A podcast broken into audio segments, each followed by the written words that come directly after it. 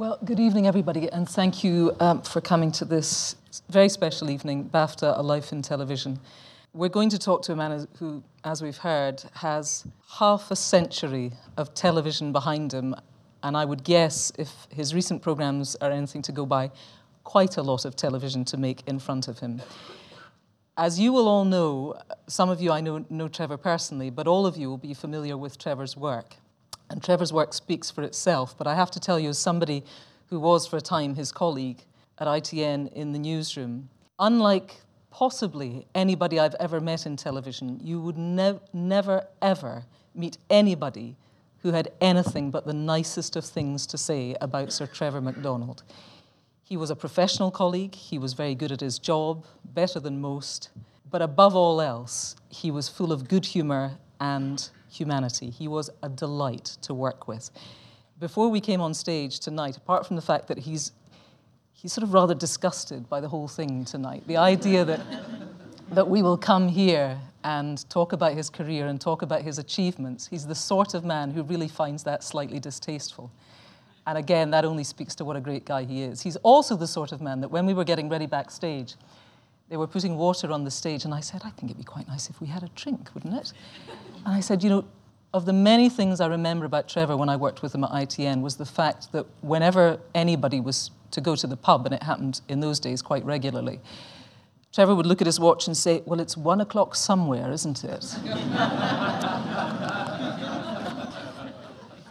it's delightful to welcome Trevor for tonight. Ladies and gentlemen,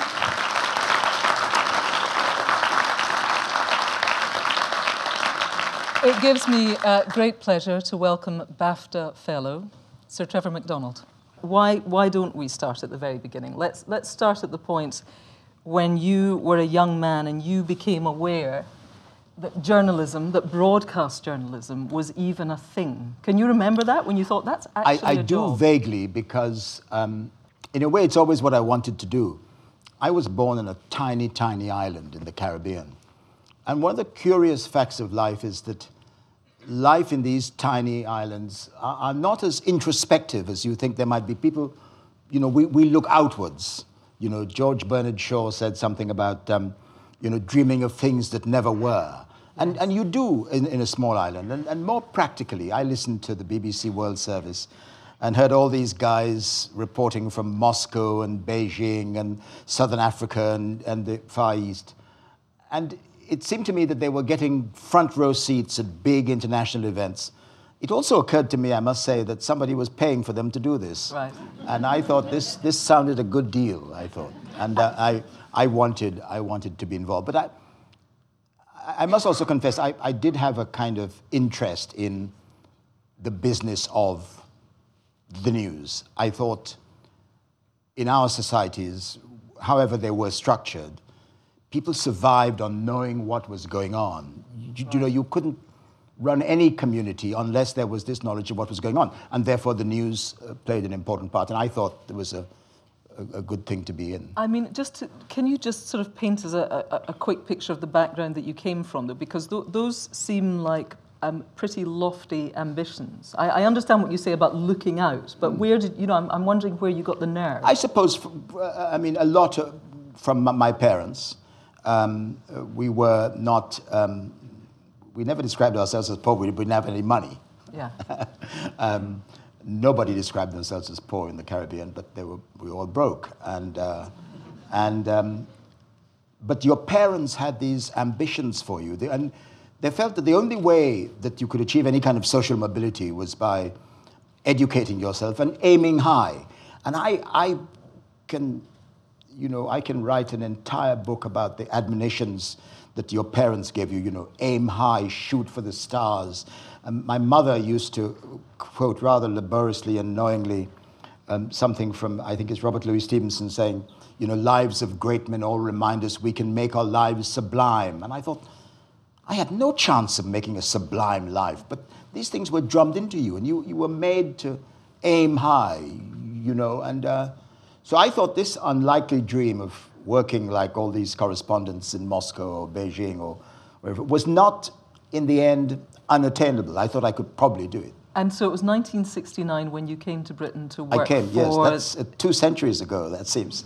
It was called the BBC's Overseas Regional Service. You, you worked as That's a at. Bush House. At Bush House, yes, as I was a producer. what, were you, what were your jobs as a Uh, producer, I, day to day? I, I produced, um, I produced people interviewing other people, and I went to the editor once and I said, "Do you know, I have also done interviews. Why are we? Why am I producing these people to produce interviews? You, you know." Um, I'd like to do some more of that. But I no, I had a great, great time at Bush House. Wonderful, wonderful place. Can you remember the first time you sat in front of a live microphone?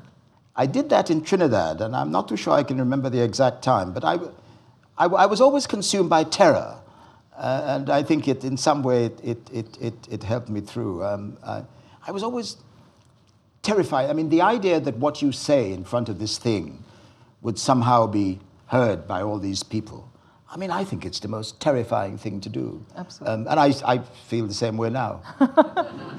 Do the, do the nerves get any? I mean, I, I appreciate there you're, you're saying something amusing, but, but for, for many people that I interview, they say actually, nerves can get worse as you get older. I don't think it gets any better. And, Right. and I, you, you, I have one big failing. I've been a worrier. I worry constantly about everything. Uh, But that's what makes you good. Well, I don't know whether it does or not, but it doesn't make me feel better. But um, I, I, uh, and, and you know, and we, we, you know, I've done a lot of interviews recently on some of the documentaries we've done um, uh, with Plum t- Television for ITV, and I, I sit up all night after having discussed enormously with my colleagues, and I still, and I can't, still can't help that. I can't. 1973, you went to be uh, a reporter for ITN. We were just having a quick chat backstage, and it was very, very, very interesting that, of course, because I was wondering about this. For people who saw you on television at that time, it would have been there's a, there's a black guy who's a reporter. For you, Who, it was who the hell is this guy? Yes, I, was- I, I had sympathy with them for that. But I, I'm guessing for you, maybe it, it was you just taking your next career step. Were you aware that this was t- emblematic and maybe even totemic? for I was people? not. No. I, I was not. I, I I made a terrible mistake at Bush House, which I enjoyed enormously. I, I boasted to my colleagues who were just radio journalists. I said, you know, I, I did some television in Trinidad, you know, and I, I interviewed people in Trinidad on television, you know, and I was terribly proud of that. And I probably boasted too much. And they called my, they called my bluff, and they said, you know, if you think you are so good, why don't you apply to this place? There's this new place called ITN.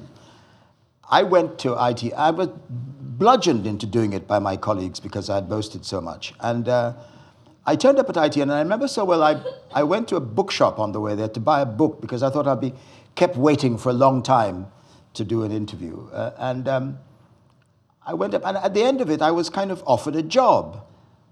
And I said to the editor, who was a man called Nigel Ryan, I said, Look, can I, can I go back and think about this? I'm not sure. I was, I was absolutely shocked. And, um, and he said, Yes, you can go back and think about it. I went back to Bush House and I said, and they said, How did it go? I said, Well, they offered me a job. And they said, What did you say? When are you leaving? I said, No, no, no. I said, I wanted time to think about it. And they said, You bloody fool. Would you call him up now and say you'd taken the job? But I was quite, I was really quite surprised that I got because I don't think I, I never thought I was that really very good about it, really. But I mean, that was a very tough gig. As your first gig as a reporter was to report on the troubles in Northern Ireland. What are your, what are your memories now, looking back at that? What do you? What do I you was, remember? I was terrified. My point about doing Northern Ireland was for me very simple. I, was, I never lost my shock at being employed by ITN. And so I made a condition, well, I thought I made a condition, which was that I would do everything every other reporter did. I did not want to be a black reporter. right. I, I had no interest at all in, in, in that. Um, I'm black West Indian, that's what I am, I can't change that. I did not want to live my life continually in that, in that channel to be seen as such. So I demanded to be sent on everything that every other reporter. And of course, Northern Ireland was the big story. Um, and, I ended, and I was absolutely terrified. I'd never been in a place where people shot at each other and where, you know, I mean, in Trinidad, you know, there were rum shop rows on Saturday night, and people took the machetes to which each other Yeah. and so on. But, but that was it. Nothing like bombs and so on. So I, I, I found it very, very, very challenging. But it was my own was my own fault in a way. What, what preparation were you given before you went to, to you know, I mean, a, ostensibly a war zone in its way? I mean, yeah. Um, I think human resources might have something to say about that these days, but not, Yes. not a great deal. Um, not, not, not a great deal. And you know, throughout your career, you're not really told very much, and you end up in these places without very much. I remember before going into the Middle East for one, one bout of, um, of, of you know, c- crisis, um, there was a man who came and gave us a lesson about uh, these, the gas which can you know, kill you in seconds and so on. And you had to put on a, a, a you know, the clothes Ha- which sort of hazard the- suit and all that sort of Yes. stuff.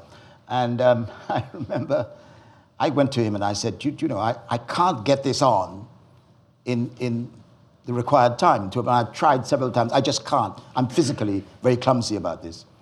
And he said to me, he said, don't say anything to anybody, but if this thing happens, you'll be dead before you can. so, so, so, so don't, don't worry too much. And I, and I, I've always, I've, I've always thought that's a, it's a very good thing. I mean, you can be, you can be, be a little too careful, but my care was in, in cowardice, um, a hatred of guns and violence. I always ran away from anything that looked terribly dangerous. And um, I never found one of those places which I thought is somewhere I wanted to, to lose my life. So I, I, I managed to do it that way. What about the, the actual journalistic sensibility of reporting from I, the Philippines there? And this is where Cory Aquino was, was, right. was challenging um, the power.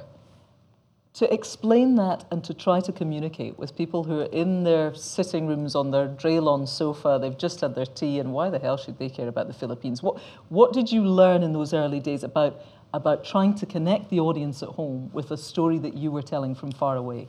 I, you, you, you put it perfectly. I, I, I think you've hit at the, the core of what any good journalistic reporting is, is, is about. How do you make somebody sitting in, in their house in, in, in, in Kent or somewhere in Essex or wherever in Scotland interested in, in what, what these people call ISIS are doing? How, how, do you, how do you make it not only accessible, how do you make it understandable, how do you make it relevant to their lives? And, um, and that's the key. Um, in the Philippines case, it was almost kind of easy because this man Marcos had been a crook for a long time, and had had um, and and Cory Aquino represented something which was different, and we all thought she would she she would win. What was nice about that story for me, I never forget, and I'm always grateful for, is that it's very rare that you're able to see something begin and end. You know, you, you always pulled away at the, just at the, the, the crucial moment. I was there at the beginning of that revolution and I saw its end. I remember very well the night Marcos left. Somebody came running through the corridor of the hotel saying, He's gone, he's gone. And, um, and we ended up, as I think you probably saw there outside the palace, where people were rather naughtily firing bullets at us, and which I never recognized even as bullets until the bits of tarmac came, sort of um, was dug up around me. But And that was for Channel 4 News. You, I, you, that was for Channel 4 News. you won a BAFTA for that coverage of, of the Philippines election. I mean, it's very interesting to, to hear you say, and I'm sure there'll be people watching tonight who remember when it was possible for a reporter to be there and to see a story through from the start to the end. It's, or- it's rather nice, isn't it? It's, that know, these days a great indulgence Yeah. actually not to be sent and brought back and Yeah. there's no more often not a bureau there when you look at that time uh, with the perspective you have now as a newsman of many many decades does it seem like a, a sort of in its way a golden time a time of in, indulgence for news I, I, I really I, I enjoyed the fact that I thought after about a month I thought I was finally beginning to understand what was going on there. Yeah. Um, I have always found, I mean, you, you put it very well, it's not always easy, or to put it more crudely, it's terribly difficult to get into a situation and, and understand what's going on sufficiently to make it intelligible to people who are watching. I mean, how does one understand or try to, to explain to anybody what's going on in Syria? I mean, I, I sit at home now and wonder uh, and can't make head or tail of it. And Uh, and incidentally, I mean, I have such great admiration for people who do that now. I would never be near that stuff now. I Is would- that true? Absolutely not. I, I, well, I think I would not be anyway. I think. Uh, I like to think I would. I've, I like to think I've had a little more sense. I've, I've grown up a little more. You, your career has been peppered by these great landmark interviews, and, and, and those are the situations that, no matter what reporters will say, that that's what they're all waiting for. They're waiting for the big one, and you, and you have had lots of great interviews. I wa- I want to take you back for a moment to, to 1988. It was Libya's Colonel Gaddafi. Ah, controversial So much stuff. to say. Um, I know. let's start first of all with the logistics of landing it. Where did that begin? How, uh, That's a very, very good question, and I'm not too sure I remember, to be very honest. Um, I was very, very lucky in being asked. There was a period in ITN where if Colonel Gaddafi was to be interviewed, I was asked to do it. If Hillary Clinton was about to, I was asked to do it. So I, I got the, you know, by a lot of stroke of luck. I, I, I worked these things too. I mean, I called them up a, a lot and, and convinced them that they should see me, and I did. who, who, did you, who do you call? I, I call. I started with the embassy here, and then I called. I got to know people there, and I actually got to know one of his sons, uh, sort of peripherally. Um, I'm glad it was peripherally, um, and uh, Not the one with the golden gun. well, the one with it? the golden gun, Yes. probably. Yes, I, I saw. I met him to, to, to, to a couple of, a couple of times, and I always I, I used to I lied about what I how I would do this, and I said to him, I said.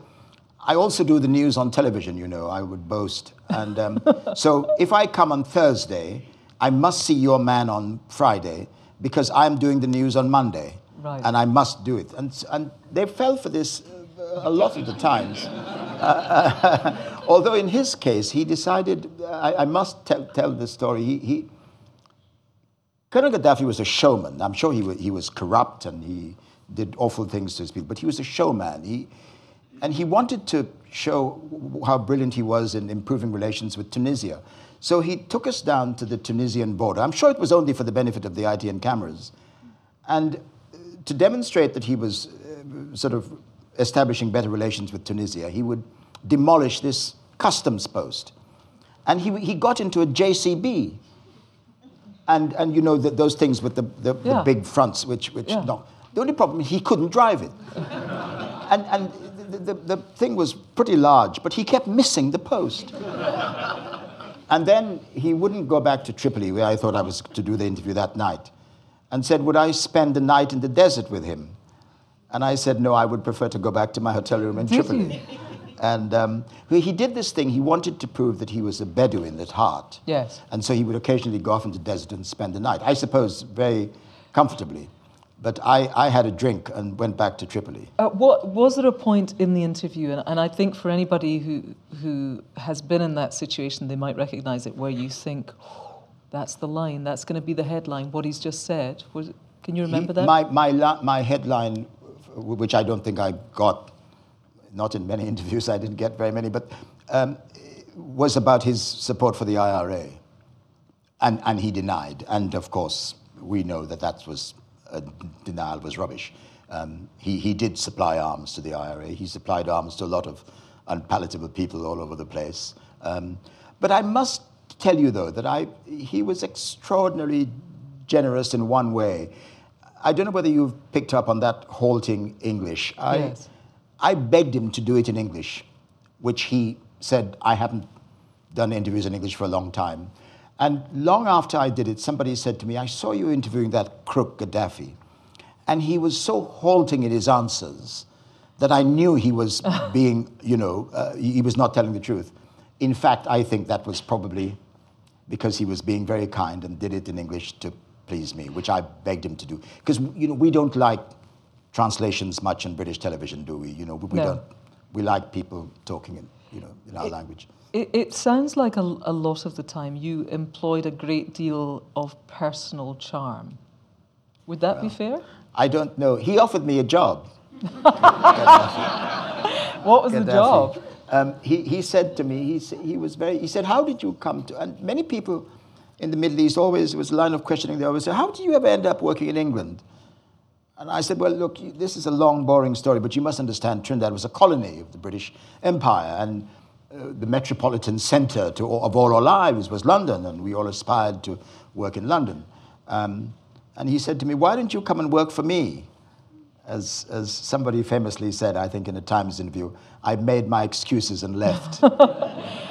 um, of course, I mean, it is, it is fascinating and charming to hear these stories, and you are somebody who desperately underplays any, any sort of danger or crisis that you've ever been in. But you have reported from a lot of dangerous places. You've had colleagues, of course, who have lost their lives, not least Terry Lloyd in 2003 and two colleagues at ITN.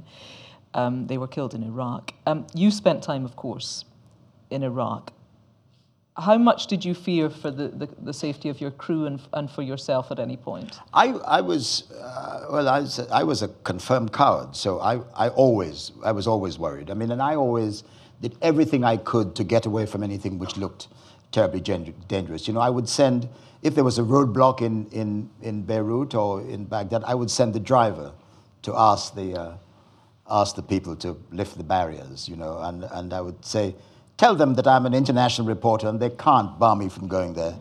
And the driver would come back and say, well, they, they threatened to shoot me.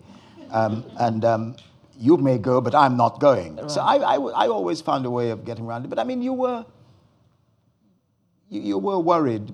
It's amazing how, how many times you found ways of getting around things. I remember in Beirut in particular, um, I got rather tired. Of, there was a drive from Beirut to Damascus there was no television station in Beirut, so you had to take the stuff to Damascus. I did the drive a couple of times, and on the way back, as it got dark, it, I thought it was rather dangerous. So you would give a guy a hundred bucks, and at the Commodore Hotel in Beirut, and say, "Would you take this tape to Damascus television?" Um, and then you would sit in the bar and wait for a call from London to say, "We've just seen your pictures." Hmm. And I thought what wonderful people that they never took my hundred dollars and disappeared with the tape in, into the into the into the hills. You know, so that you, you found ways of getting around it. Uh, you, you, know, I.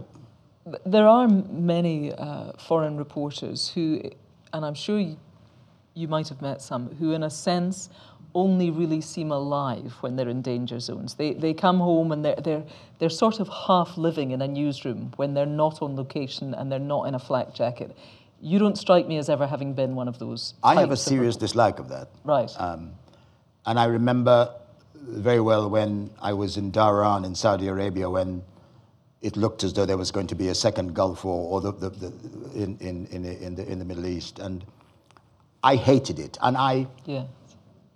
I have the greatest respect and so on for my colleagues.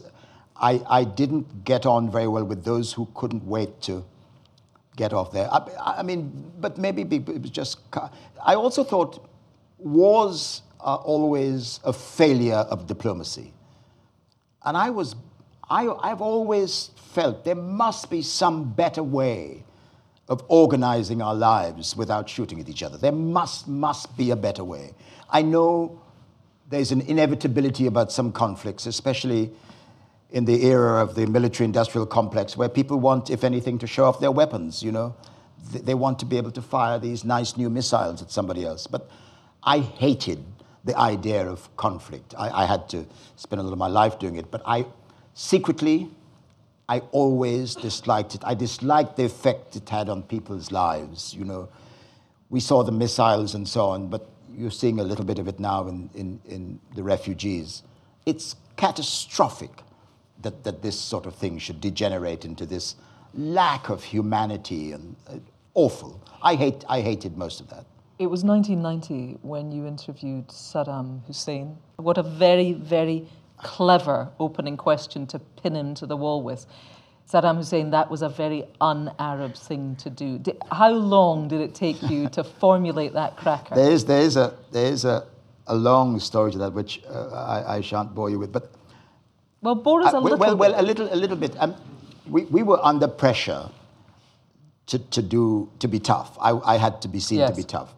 At one stage, in fact, uh, and this is telling in, intel stories, uh, you know, about ITN and ITV and so on here, but um, it was said that there was a perception that Saddam Hussein was so beyond the pale he shouldn't be interviewed. Um, I said, we would have wanted to interview Adolf Hitler, so I see no reason why we shouldn't. Yes. And um, some of the companies in the ITV conglomeration said, if this interview is not tough enough, we shan't run it. So I was sent to Iraq to do an interview which may not be seen on television. And I resolved that I had to be very, very, very tough. To, to cut this long, boring story short, I, years, well, not years later, when the war actually started, I went to see the man in London who had partly helped arrange this interview. And um, he said to me, he said, You know, Trevor, there's something I always wanted to say to you. And he said, um, You were bloody rude to my president. and, and his words were not bloody. He, he didn't say bloody. He, um, but he said, But I, I felt I, I had to do it. Do you know, I am not sure I would do that again. I didn't think it was that a brilliant way to begin an interview. If you're trying to get things out of people, I'm not too sure insulting them in that way is a great idea. I'm not sure I would do that again. Do you go back? I mean, I sense that you're not somebody who will, you know, of an evening with uh, whiskey and soda sit and watch your greatest moments. Do, do you tend not to? I've never seen that interview. Right. I, I, I, it was rather tedious. The, the interesting thing for me about that, though, is what that whole occasion taught me about Saddam Hussein and the regime. There were half a dozen people from his inner cabinet sitting in on this interview. And we'd been given a tough time in the run up to the interview, you know, taking on false runs to interviews which never happened, to places where they would never happen. Sure. And it was a very bad scene. And I, although I was taking, I think, what are now called downers, and Ms. Sharapova would probably regret taking them, but um, uh, um, um, to, to keep myself calm and so on, I, I, I did lose my temper when these people sat, all these ministers sat in my interview space. And I said, don't you guys have anything else to do? This, after all, is a television interview with your president. What's so strange about it? And the guy made a very significant comment, one of the ministers. He said, You have no idea the significance of this. We never, ever see him questioned. We never see him questioned. So, those cabinet shots which you saw the, on the television, nobody ever asked a question. And in fact, before the yes. war with Iran, one minister who challenged him was taken outside, shot, and Saddam walked back in and continued as though nothing had happened. Um, so during that, during those tough questions, then did you? He he he didn't look cheerful. I mean, he, he was you, he was not very happy about that. Safety? I, I was worried about getting out um, of, of Iraq in one piece after that, and um, was there any moment when you almost didn't? I, I, tr- I, tried to leave very early the following morning um, and, and managed to. I don't think in all the things I have done, I have ever been so worried about sitting opposite to somebody with that reputation. I was genuinely worried, and the security people didn't make it easy either. Terribly, terribly interestingly, I think, nobody else does these days. It's become so common. Um, they took our shoes off. And I was saying to my colleagues, I said, why are they looking at our shoes? We, we know now. Um, but they were way ahead of that guy who tried to bomb the shoe bomb. The Iraqi security service made us take our shoes off. How and they were, and they were, they this were, is 1990. And they were, they were, they, they almost took bits of the leather off and so on. And I was, uh, I've always thought that's just one fascinating detail. But the other thing, too, is you, you realized what a hold he had on the country. And the way he ran the country was reflected in the way security people behaved. After the interview, I discovered that my hotel room was invaded by um, half a dozen people from the Ministry of Information. And they kept saying to me, um, What was it like? What, how did it go? And I was so obsessed by this interview, for the reasons I've explained, that I started talking about the interview and the mechanics of the interview. They were asking me, what was he like? Goodness me. I had sat in a room with somebody for whom they worked for a number of years, yes. but who they would never, ever meet. And whenever you talk to people in Iraq about, you know, you have discussion with them, and you mention the name President Saddam Hussein, he, he terrified the people there. 1990 then was, I mean, it was a year of extremes, I think, for you because you conducted that interview, and it was also the year that you returned after many visits to South Africa to conduct the interview with the then uh, newly released ANC leader uh, Nelson Mandela. Just give us an insight as to, I mean, it was the, you know, goodness knows, it was the interview everybody wanted. How did it come about? And in knowing that you were going to meet this man, what were your, your personal feelings? I, I was um, slightly reprimanded by the editor of ITN, still then man called Nigel Ryan, who, and I said, in answer to your question, I was overwhelmed at meeting Mandela. I am a black man, and South Africa under apartheid represented to me all that is horrible about human life, and I couldn't work out how they got away with it for so long. Yes. And to have somebody like that who came out and who immediately embraced the concept of you know, racial harmony and that everybody should have a part. So I, I was terribly, terribly chuffed about doing that. And I mean, I, I. And what did you say to Nigel that sort of cheesed him off? I, I didn't. No, no. He, I, I said. Um, I think on the tape it was. I, I said, um, Mr. Mandela, it's an honor to meet you. This, of course, I, I mean, a moment of enormous significance for you personally, but even greater than that, the world is watching, the world is listening for everything that drops from this man's lips. It is a signal to the people who are led by this man. It is a moment when South Africa could, could have turned on a coin. Yeah, How aware were you of the importance? Well, I, I, I, wasn't aware of it in the sense, in the way you put it there. I mean, um, but it, but that, but, but that is what it was. True, yes. What, what what struck me and what you know, I mean, we couldn't quite believe it. I put it to him in the course of this interview that there was absolutely no way that he could come to an accommodation with the yes. with the National Party. I said it's just your your views are absolutely uh, you know implacably opposed to each other. This this thing is not going to fly. It's not going to work. And he said, if you are sincere and if you want to negotiate in good faith, everything is possible. And I said, no, no, no. Everything is not possible. Some things are possible, and you could agree on peripheral issues, but on fundamental core issues, you can't. You must stick by, your, by what you believe. He said, No, no, no. If you are in a situation like this and you really mean to succeed, you must be prepared to compromise on everything. I, I, I was blown, over, blown away by that. I couldn't believe that somebody would say that. Did you feel personally changed by that encounter? I, I, I, I had a, a, respect for him which began there. I mean, I was terribly lucky and I saw a lot of him throughout the years uh, in many, many occasions. Um, but that changed my view of international politics. And it made me, I referred to it earlier, hate conflicts even more. Because what he proposed, which could be a kind of universal solution to many problems, um, was that if you are genuinely prepared to compromise, you can avoid conflict. And for as long as he was there, and the transformation in South Africa has been a, a peaceful one. I mean, it, it, was, it was one of the most extraordinary things of my, of my life to meet him. It was? It was, absolutely. I, and, I mean, if I can just bore, bore you one moment further, the, the, the thing which, his, his, his humility was just the, most wonderful thing you could. The day after, uh, or, or, later that day after that interview, the crowds were all outside his house and they kept clamoring for him to make a speech. He's not a good speech maker. He was not a good speech maker. He couldn't, he's not a great orator. Um, never was. And um, didn't want to speak. But of course, they were standing there. They've been there the night before on News at 10 and then, you know, jumping up and down.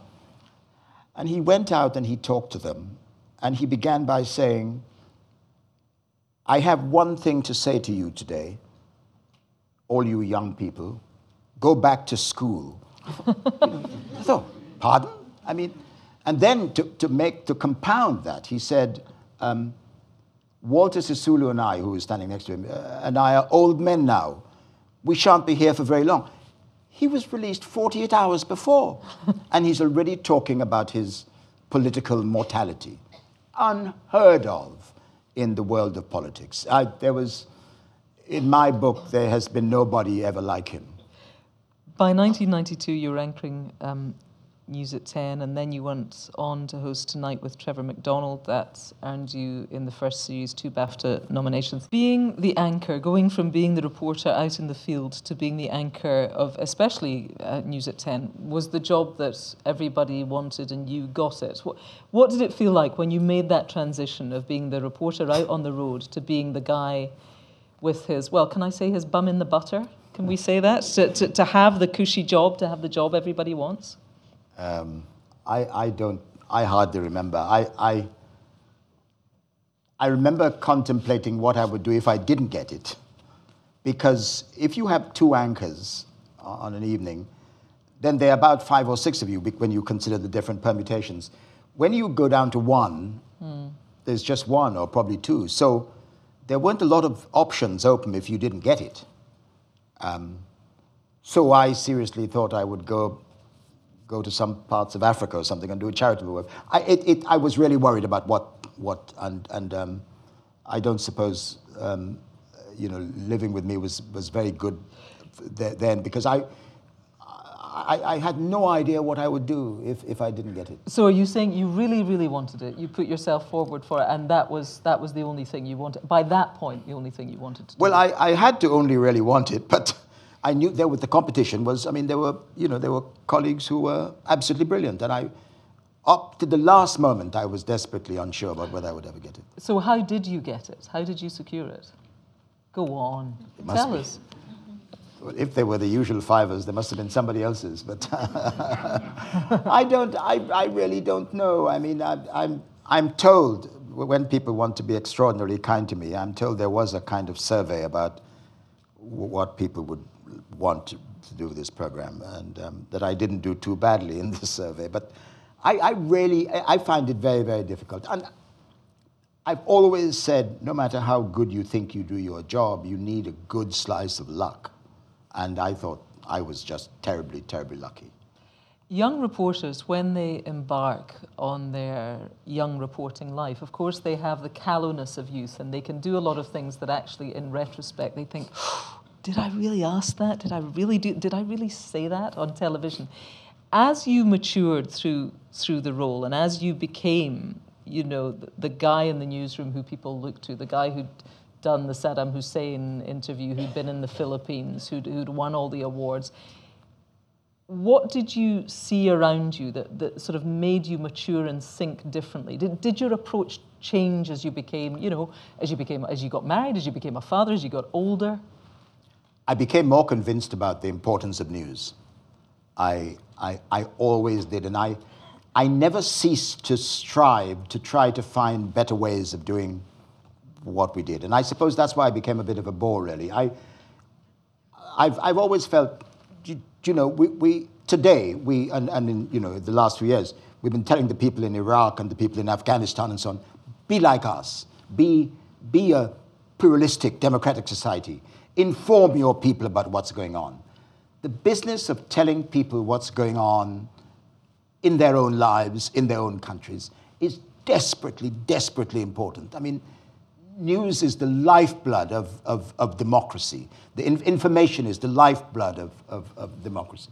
And um, I was obsessed by the importance of this. And so what happened was that I, I worked rather hard at it. And, and this is news anchoring is, is not so much a job as a vocation. You can't, for example, on a Sunday night, ignore what's happening if you're going to be in the office on Monday. Do you know? So it's yes, you're living and breathing you, it. You, you, live and breathe it, and I probably did a little too much because I, but I, I was obsessed by how vital this was to the society that we all aspire it is the case, though, surely, that people can, and I'm talking about now as much as any time at all, people can, can watch the news, they absorb it for the moment that they're watching it. Hopefully, they're engaged in it. But you know as well as I do that people say, well, what I really remembered is did I like the guy's tie and what was the weather?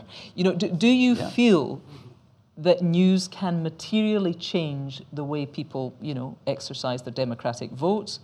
Their attitudes to, to foreign policy, their attitude to how they want to bring up their children, their attitude to where they want to live. Do you, do you think it can fundamentally change people's attitudes? Well, that's a good question. I, I mean, the way you put it, I, would be terrified of answering yes to all that. But, but I do believe or in to its. Any of but I do, or to any of it. I mean, but I do believe in its importance. I think what you're referring to is more relevant in the kind of multiplicity of channels from which we now get our news. I think it's much more disparate. It's much more chopped up. I think um, uh, people have a greater, greater variety, and they can make up their minds about small bits from, from various sides of it. So I, I think it's become much more, much more difficult now. But I still believe in its fundamental importance, even now, and I'm no longer involved, and I still want to throw things to the television when I see things which I don't agree with. Um, we've seen some of the the um, statuesque uh, world leaders that you've interviewed. You've also interviewed Bill Clinton, Hillary Clinton, George W. Bush. Um, we saw earlier Tony Blair. You've seen power, and it's goodness knows it's a fascinating thing when you get very close to it at very, very close quarters. I'd be very interested on your view of how how power changes men and women, how you think it well, I was going to say compromises them, and that shows my own prejudice, but, but what you make of how power can influence human beings, because in yeah. the end, that's what they are. Yeah, yeah. I'm not sure I know, really, um, to be very honest. I've, I've been fascinated watching it operate. I, I also been fascinated by the way people view their power, and, and um, I would never ever forget Bush the Younger. I had a, a, a, what I thought was a great, great question for him, on which, as I said before, I spent a lot of time. And I, I said, you know, what, what, being president, what, what is it that worries you most? You know, that, that, that, that call at two in the morning, when, you know, because of who you are, it may be a world shattering, world changing yes. event, and you have to be involved in making a decision about what happens, you know. And so I framed this question, I thought, with great skill and, and, and, and scholarly uh, thought. And, um, and I said, What have you learned most about where you sit now? And he said, I've learned there's good and evil, and I must be on the side of the good. Mm. And I just thought, what the hell do I say next? if there's this guy who absolutely believes there's you know good and evil and he's on the side of the good, then I you know I and I, I stumbled to, to, think. And I, I, was, I was fascinated by, by, by his view of, and, but, and that's what, by the way. And such a telling answer that in its it way. was uh, yes. absolutely honest, straightforward. That is what he was. Yeah. He believed certain things, and that's what he was going to believe about it, and you couldn't change his mind. In 2005, then, you retired after 30 years at ITN, but it was three short years later that you decided that you were going to return to report on the American presidential uh, elections. What changed your mind? I, I was, I, I, mean, I, I, was terribly chuffed about the possibility of a man called Obama, uh, even worse, as the New Yorker magazines put it, sort of a name who was a sort of catastrophe. Uh, you know, Barack Hussein Obama becoming president of the United States. And um, um, I had spent a lot of time in the, the South of America, uh, and it was fascinating to watch people there contemplate the mere possibility of somebody like that becoming, and they, they wouldn't believe it. I mean, they, they, you know, I would say to them, but come on, you guys, you know, black mayor in Selma. And I said to him, your, your man's going to walk it, you know, John McCain or whoever it is, Romney, or you know, these, these guys, you know, they, you know, they, they, they know, and they said, ah, but you never know what people will do when they get into the, the secrecy of that voting booth and what they'll do. So it was, I mean, it was a great, a great thing to do. it, it is probably the greatest privilege, I would guess, of, of, being an anchor or being a reporter, to, to be there at those moments of, as, as we saw there with Mandela, and again when you were reporting in 2008 on the American elections. Can you describe to us what it actually feels like to, to soar on the wave of that moment of world history where you think never before and probably, well, never again because this is the first time? What, what, does, what does it feel like personally? Oh, I mean, just, I mean, you, you describe it much better than I could. I mean, it's just sensational. It's an absolutely wonderful, wonderful feeling. But you know, we are all, we're all human. When I first went to America to cover presidential campaigns, when I bored my friends in the pub, uh, what I said is, do you know last week I was at the back of Air Force One? You know, uh, you know, it's the, those bits which which you also remember. So yes, of course, you you on reflection you you are consumed by the kind of importance of this event. But you know, at the time you look at little little bits and pieces. I remember in the, on the Obama thing, it was a freezing day. Um, but walking through the crowds, uh, the biggest crowd ever assembled in Washington, yes. and his, his inauguration, and, um, and talking to people who, who just said, you know, I can't believe I'm alive. I, I this isn't really happening. You know, here's a, um, a, a, a, man, a black man walking into a, a, a, White House built by slaves. This is not happening. You know, so it, it, you, you do, you are, as you, you said, you, you are consumed by this by the moment. 2009 marked the beginning of your sort of concerted documentary career. Concerted. well, I mean, insofar as you know, you had made uh, stuff before that could be sort of quantified as documentary, more long form stuff. They kept um, asking me back. I yeah, I know because why news people, uh, you know, they have a short attention span. They're very, very impatient. They like to see it get out on the night and it's all finished and they go and do it again tomorrow. And if it was rubbish last night, they can make it better today. Documentary making is far, far different from that. How did you find that it suited you in the beginning? It, it, well, not suited me at all. I mean, I was led all the way, as I've been led all the way in, in most of my career by, by colleagues. You, right. you know, I, I couldn't do this on my own. I had never made, you, you're absolutely right. News at 10, the piece is two and a half minutes long. It's gone, yes. Uh, to get people's attention today to watch 25 minutes, it has to be skillfully, skillfully done. And in those documentaries, you rely on your colleagues. You rely, I mean, in my case, entirely on your colleagues. Um, uh, the people who do the research, who, who get the stuff, and the people who manage to get those people before the camera.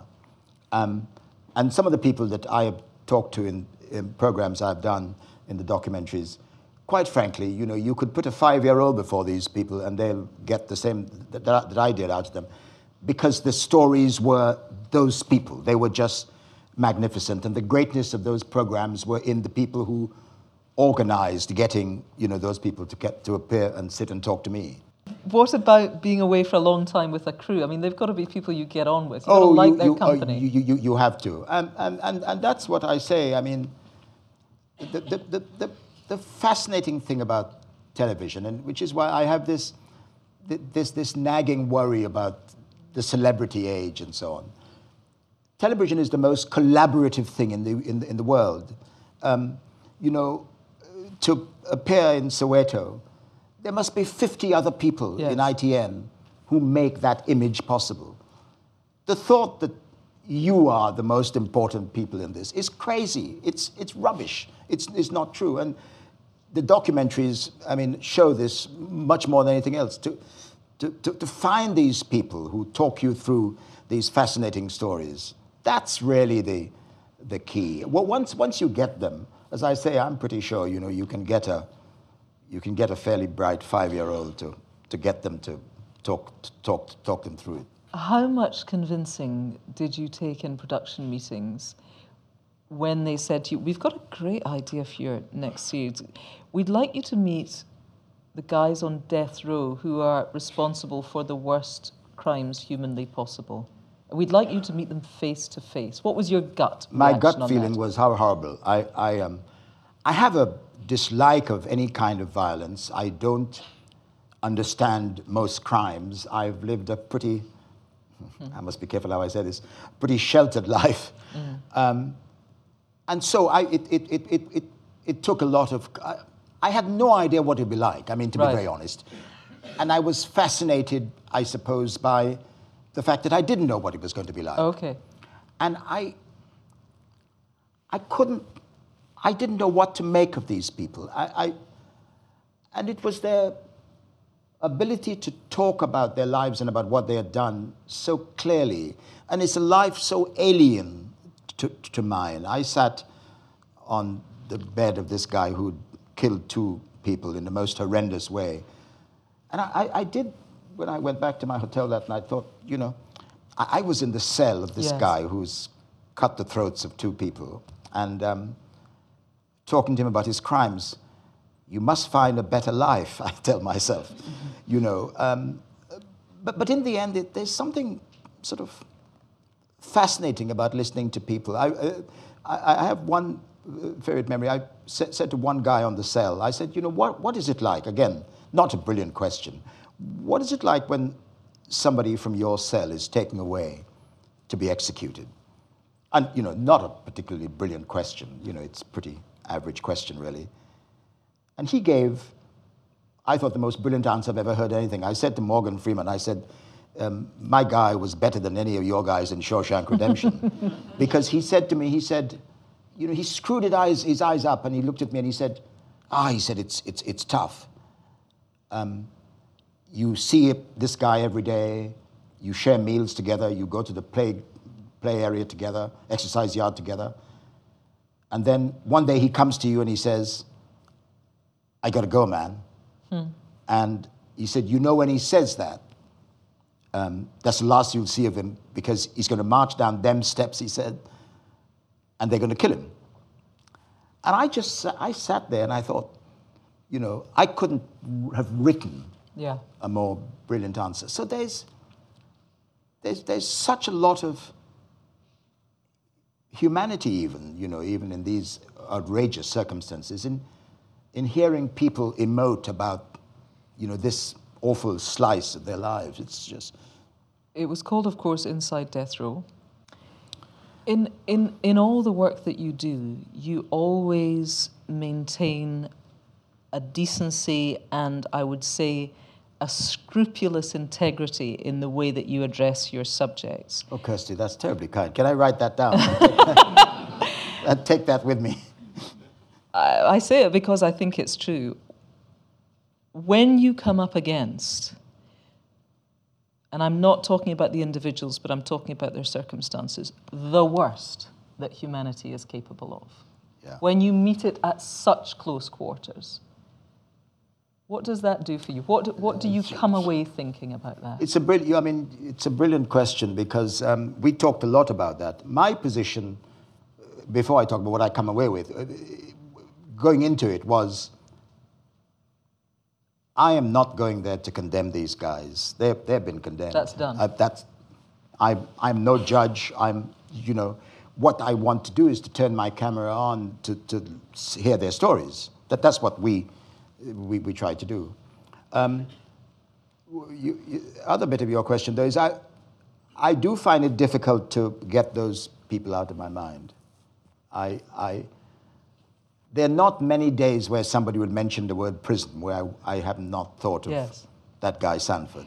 Um, what uh, is it you think? Is, is that to do with um, the Western or particularly the American criminal justice system, where still juveniles can be sentenced and yeah, treated yeah, as adults yeah. within prison? Well, I mean, that's to particularize it perhaps a little too much. Yes, I do think about that too. But the, the, the thing that stays with you more is this, this, this feeling of this catalogue of human misery. Yes. Uh, um, Do you feel sort of drenched in I, it? I, you, totally. I behaved. I was staying. We stayed at a at a uh, at a uh, what's it called a, a, a casino motel to, to to go to that prison, and it was a very odd place. We were probably the only people there. The f- five of us were the only people there who weren't gambling. Right. So you were sent off to your rooms at an entirely different way from the casino. And mine was a particularly long walk down the corridor uh, after dinner. And I would get very nervous about taking this walk, and I would get up and double lock my room and, and, and do odd things like that. And I couldn't get those guys yeah. out of my head. I just, and, and even now, as I say on occasions, I'm not too sure. I, I just, I, it's, it's a million miles from anything I know, and however much you talk to them, it, you can't get them out of your head. Uh, speaking of a million miles from anything you know, the mafia. Oh, yes. Yeah. Other nice guys. He's another guy I've never forgotten. I bet. He, he, um, um, I, he, how, um, you, this I, guy had never given an interview before. No, how never, did the producer I, and the researcher? Well, well as I say, I, I, said before. I mean, you know, nothing to do with me at, at, at all. It's the, the, you know the the, the, the team. Uh, you know. Can you give me a little snapshot of what surrounds in production terms on the day that you've got the interview? Yeah.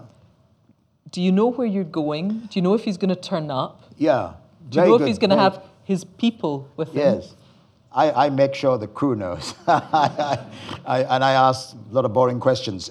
I think it was well arranged, but you, you, there's a very perceptive thing because we weren't sure about whether, whether he will, and he gave us, I think, some problems, I'm right in saying, um, uh, about you know, ag- agreeing to this.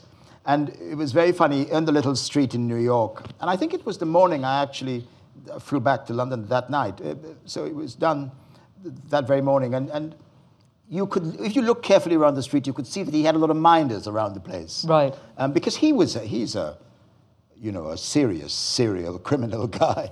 And um, what, why did he give the interview? I, I that, it's another interesting point. My view, for what it's worth, of the mafia was that we see it as a criminal organization in a kind of one-dimensional way. It's, it's a kind of career and it's a, it's a religion to them.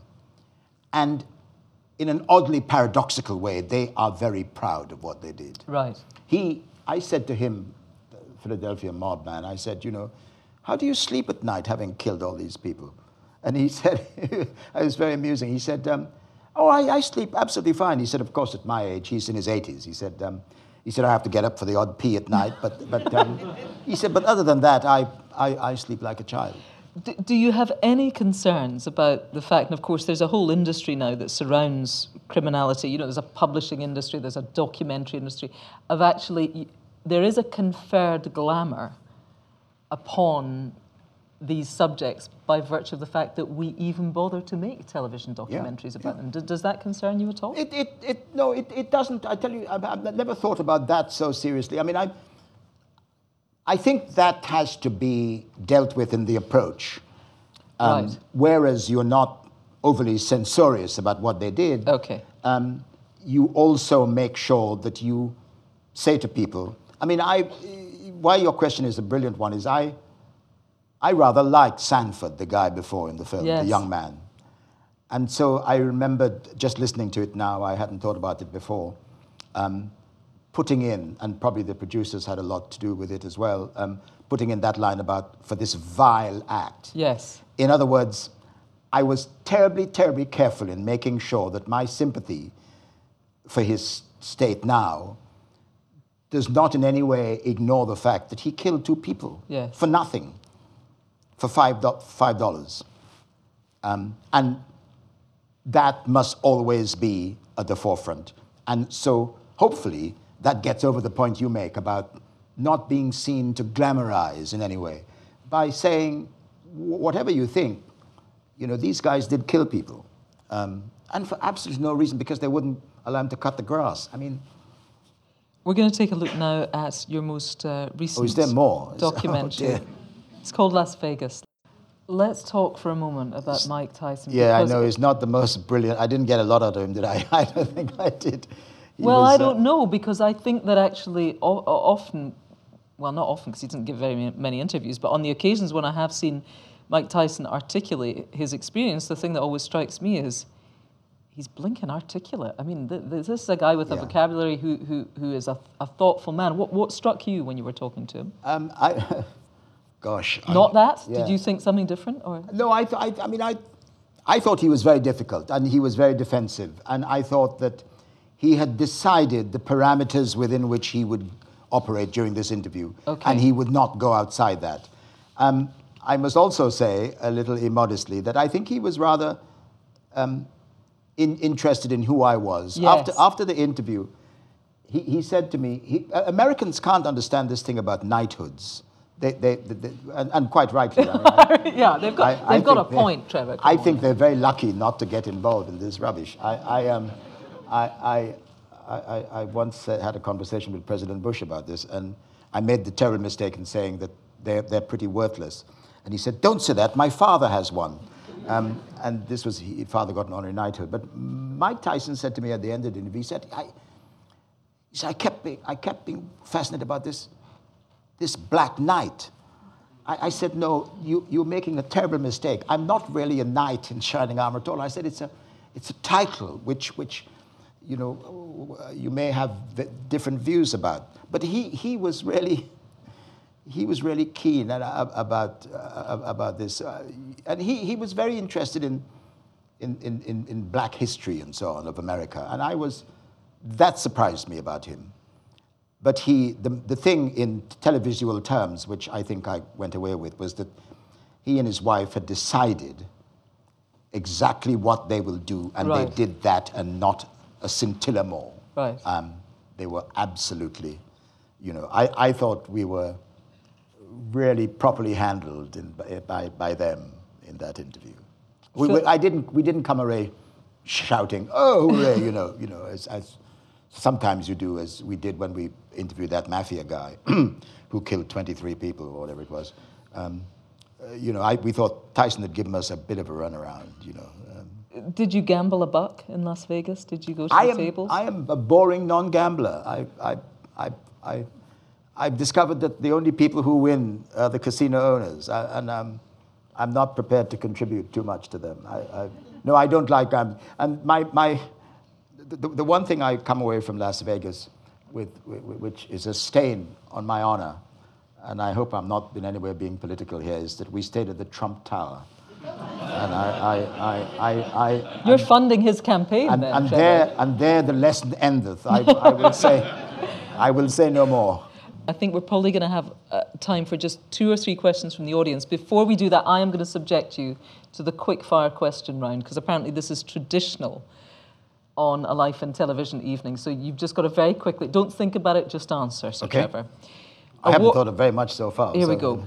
No, no change there. Award winning broadcaster or world class cricketer? Which should I prefer? World class cricketer. Who makes you laugh? Um, comedians. Lenny Henry. Lenny Henry. Pint of bitter or glass of fine red? Uh, red every time. What makes you cry? Um, pictures of refugees streaming across Macedonia to the site of barbed wire. I, I think that's, it, it strikes me as being something which one would have seen in 1936. I, I'm horrified by those images. Countryfile or the Kardashians? I'm not too sure I know what the Kardashians are. That's Countryfile then. The, um, the single most influential person in your life? the single most influential person in life, I think my parents were probably both. Positive discrimination or the market decides? This is um, not too susceptible to these easy answers. Um, I think there are circumstances in which positive discrimination has to be done. In South Africa, where 80% of the population, 85% of the population were discriminated against, to change that, you had to, to do it. I think there are real philosophical problems about positive discrimination. Um, uh, I, I think it'd be horrible to be the person who gets the job because of positive discrimination and to have everybody in the room look around and say, I know exactly why he or she has got that job. That, that's awful. I'm, I'm a great believer in meritocracy. Who would play you in a biopic of your life? Oh, God, I, uh, nobody would want to do a biopic of my life. So I, have never, I, I, can't, I can't answer that. Should we pay for news? That's a big, big question. I, I think the, the I think the BBC uh, we pay for it anyway in, in every way. Um, I think it should be made available to everyone, whether people pay or not. I think it's the main ingredient of democratic pluralistic life. Huw Edwards or Tom Bradby? Pass. You bloody old smoothie. um, no, we're going to no, open no. it up to the audience. As I say, we are very, very tight for time. We'll take two, maximum three questions. If As a reporter, have there been times when being black has been a significant advantage and times when it's been a significant disadvantage? I, I, I, I would hate to say it's, it's never been an advantage, but I don't remember many of those. um, I know in, in the, the people in Arab countries where I went to in the Middle East and so on, they were always fascinated about how I got there. Before I interviewed Saddam Hussein, I was subjected to a, a round of meeting with, with his, some of his ministers. And I went to one of these ministers' office, and it was very clear that he had no idea why he was seeing me, and I had no idea why I was there. And so in the end, he said to me, um, How did you end up working in London for ITV? You know, and how did you end up here? How did you get this? You know. Um, so they were all fascinated, and Gaddafi said the same thing. I mean, he said, How did you end up in London? You know, why don't you come and work for me? And so on. Um, so they were always interested in, in, in me. Um, was it a disadvantage? I don't remember times when it was particularly. And, and you know, the, the wonderful thing about this, this job is that there is this distance between you and the subject because of the camera. You know, and you, you, you can almost, almost disconnect yourself from some of the things you do but because, because of the camera. You know, that's the important part of it, the camera and what the camera does. Um, so I, I can't remember. I, I have no complaints about, about anything. If, if anything, I think I've been overly lucky, I think. What would you say for the younger generation, uh, for those who would hope to have even a quarter of the career that you've had? What would you say to them? What's your advice? Oh, God, I've always asked advice. I, I, I mean, I don't know. What do you say to young people today? Uh, they're, they're much cleverer than I uh, would ever be and uh, capable of making up their own minds. I, I still feel this business about some aspects of journalism being a, a vocation. It's it's more than a job. I, I think you really have to want to do it, and you have to want to do it well, and you have to work hard at it, and you have to constantly work hard at it, and you never um, succeed in getting it totally right. Always be aware that if you are lucky enough to work in something like television, that it's not about you, it's about the, the people. Um, and it's about the fact that for your one image to get on the screen, there are 60 people behind who make it possible. And so, from my point of view, if you allow me this um, remark, which is probably um, not very necessary here, but just don't ever believe in this nonsense of celebrity. It, it's one of the most annoying things I find about, I shouldn't say this really, about modern life, which makes me sound like a sort of antediluvian person, but you know, it's television, journalism. I mean, Kirsty on the Down Discs will tell you it's, it's a collaborative enterprise. It's not about any one person. That's my advice. Great advice. Is there anyone in history, current, past, that you would like to interview? You can include Jesus, and what would you ask him or her? we, we as, a, as, a, as a kind of, uh, kind of cater of people, we're frightfully boring about, you know, contemporaneous events. Do, You know, um, so today, I mean, one would want to talk to somebody who is in the news today. I, I, am frequently asked this, and I've never come up with a good answer about who I would have liked to, to, to have interviewed. I, I, do, I do wish, for all sorts of reasons, that um, arch criminals like Adolf Hitler were subjected to rigorous Robin Day style interviewing. I, I, I would, you know, because I think that in secrecy, you know, and, and, and behind the scenes, and hidden away from the cameras and from journalistic inquiry, um, tyrants flourish. I didn't think it was any accident that people were so terrified of even mentioning the name Saddam Hussein. They, they, you, they were terrified about the name. And, and that terror was visited in a larger scale on his country. Um, so um, I haven't answered your question, but I, I, I would like to think that people who rise up in any age are subjected to rigorous inquiries about what they really intend for us. I think the television interviews you see with politicians and so on, sometimes we get wary, some of them, and they don't tell us all we want to know, but they're desperately, desperately important. I'm, this, this vocation, which I've been very fortunate to be a part of, I think is desperately important to our way of life. that seems a very good point, not least because it is running very late to say thank you very much to the audience for the questions.